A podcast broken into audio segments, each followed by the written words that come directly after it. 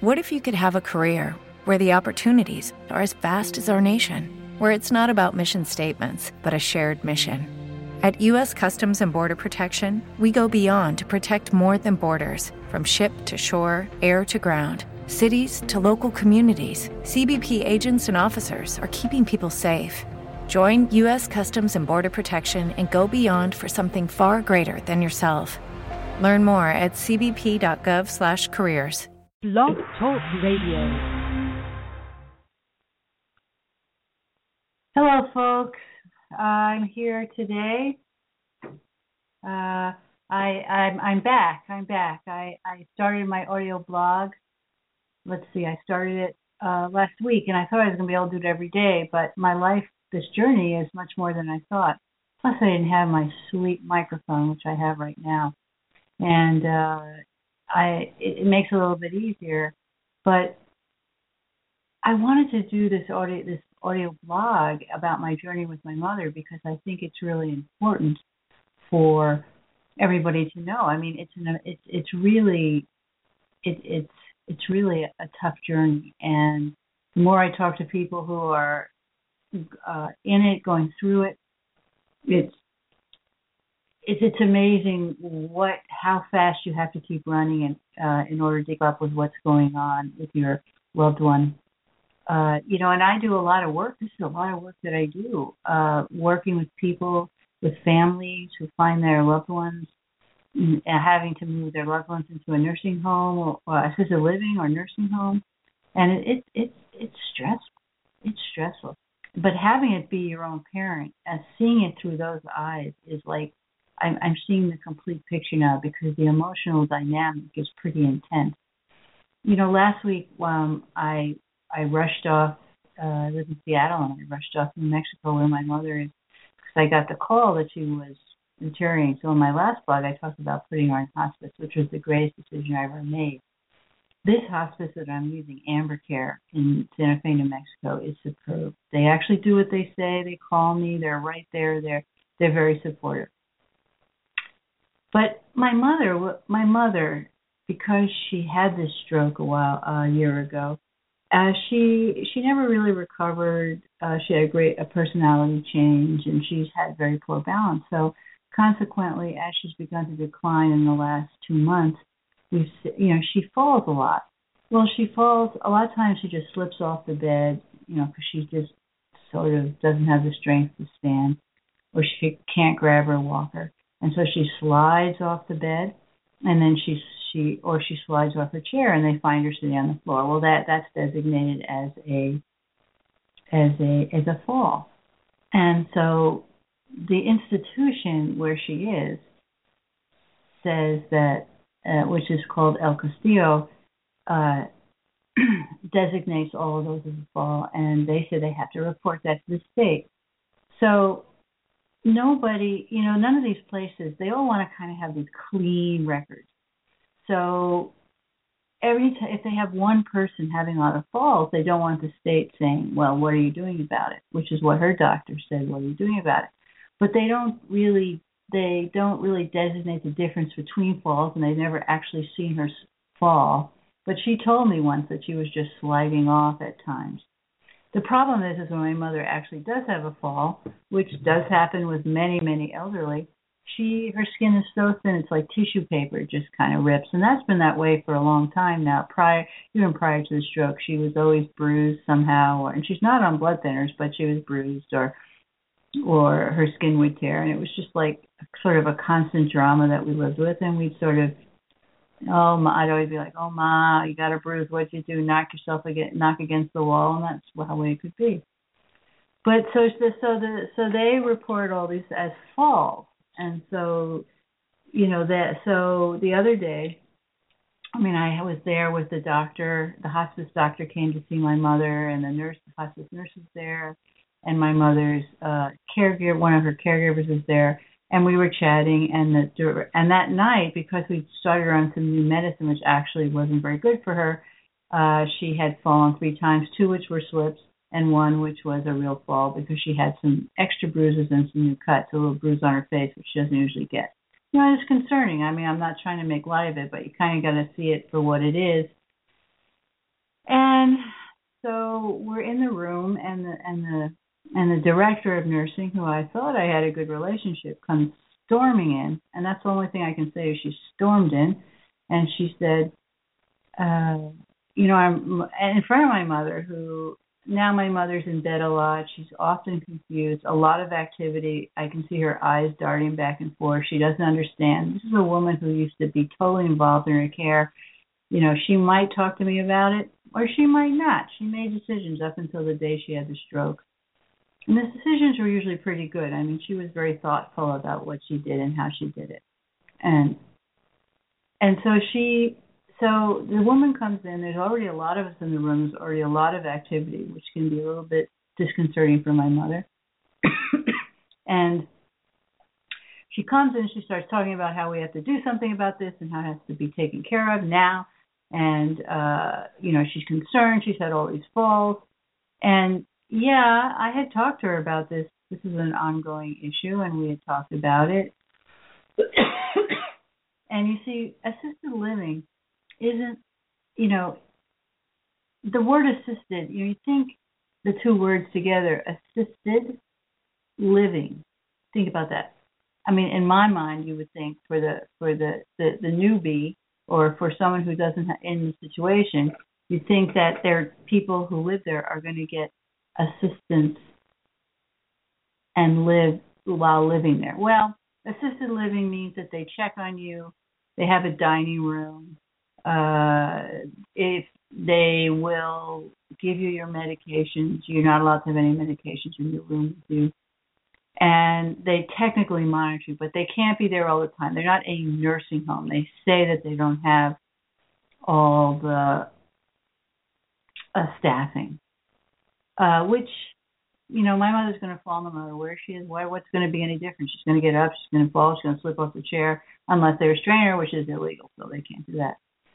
So she comes in, and a week before, she had said, "Oh, I'm going to do everything I can to keep your mother in assisted living. I understand. We're going to do everything.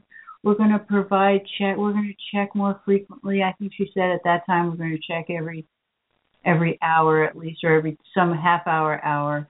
And uh, you know, there was no talk of anything else. And I was aware that if things really deteriorated, she may have to move to the nursing home, which I really didn't want.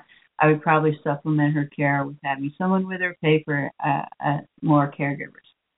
So this woman comes stomping in, and I was like, I, I, you know, for me, I was sitting in the chair, and I was just, it was a little, it was, it was even overwhelming for me, and I didn't have a stroke, and I'm not dying, so I thought, whoa.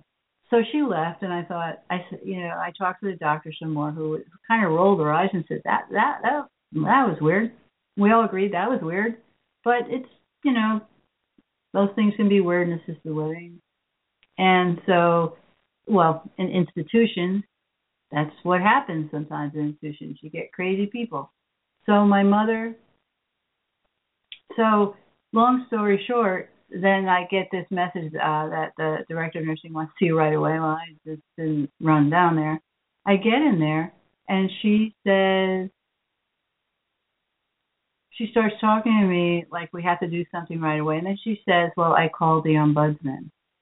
What? I said, What are you talking about? And I want to have a conference call. I said, No, because I knew right then that something was off. Because, and what she didn't realize is that the ombudsman, and this is what I want everybody to know the ombudsman is somebody is there is a federal program that's there to advocate for residents. They're not there to advocate for for the institutions, and they're actually not there to advocate for families. They'll they'll listen, but their focus is the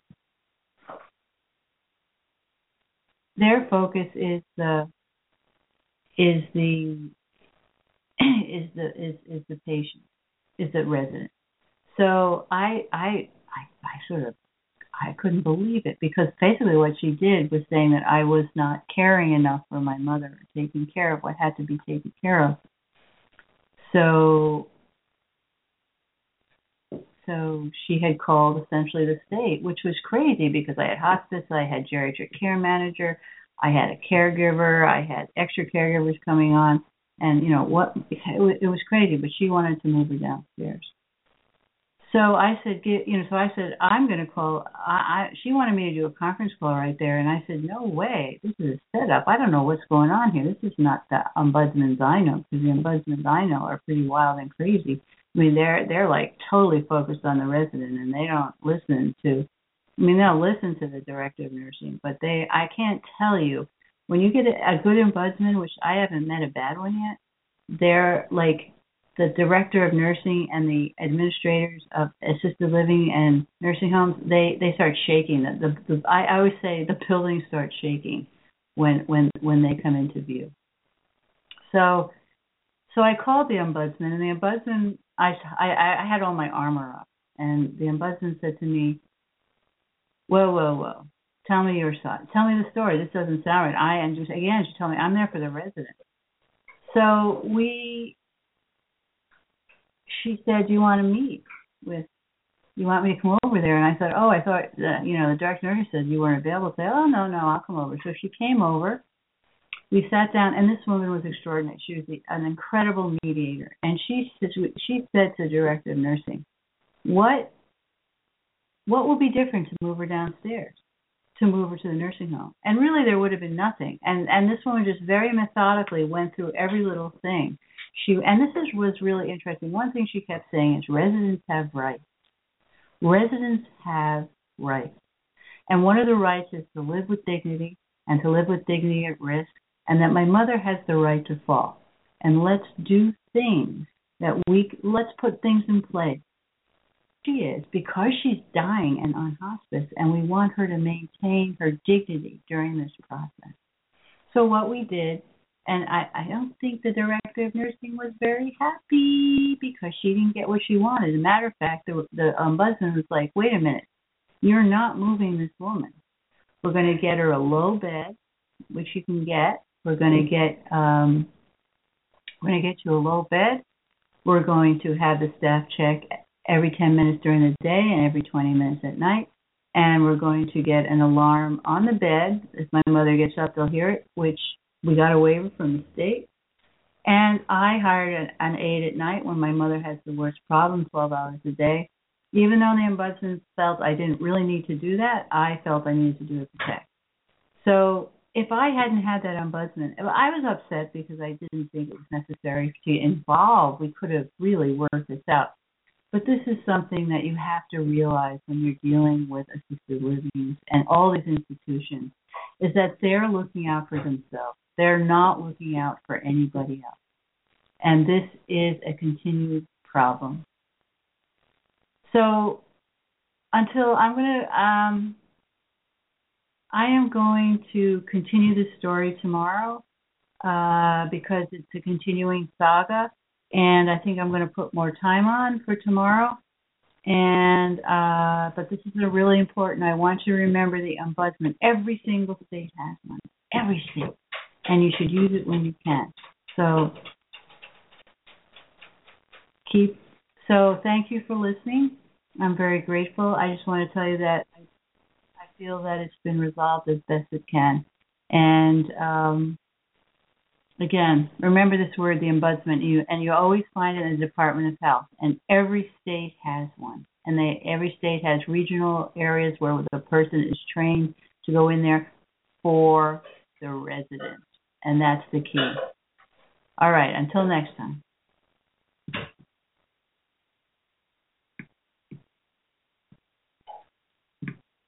With the Lucky Land slots, you can get lucky just about anywhere. This is your captain speaking. Uh, we've got clear runway and the weather's fine, but we're just going to circle up here a while and uh, get lucky. No, no, nothing like that. It's just these cash prizes add up quick. So I suggest you sit back, keep your tray table upright, and start getting lucky. Play for free at LuckyLandSlots.com. Are you feeling lucky? No purchase necessary. Void where prohibited by law. 18 plus terms and conditions apply. See website for details. With Lucky Land slots, you can get lucky just about anywhere. Dearly beloved, we are gathered here today to. Has anyone seen the bride and groom? Sorry, sorry, we're here. We were getting lucky in the limo and we lost track of time. No, Lucky Land Casino, with cash prizes that add up quicker than a guest registry in that case, I pronounce you lucky. Play for free at LuckyLandSlots.com. Daily bonuses are waiting. No purchase necessary. Void where prohibited by law. 18 plus. Terms and conditions apply. See website for details.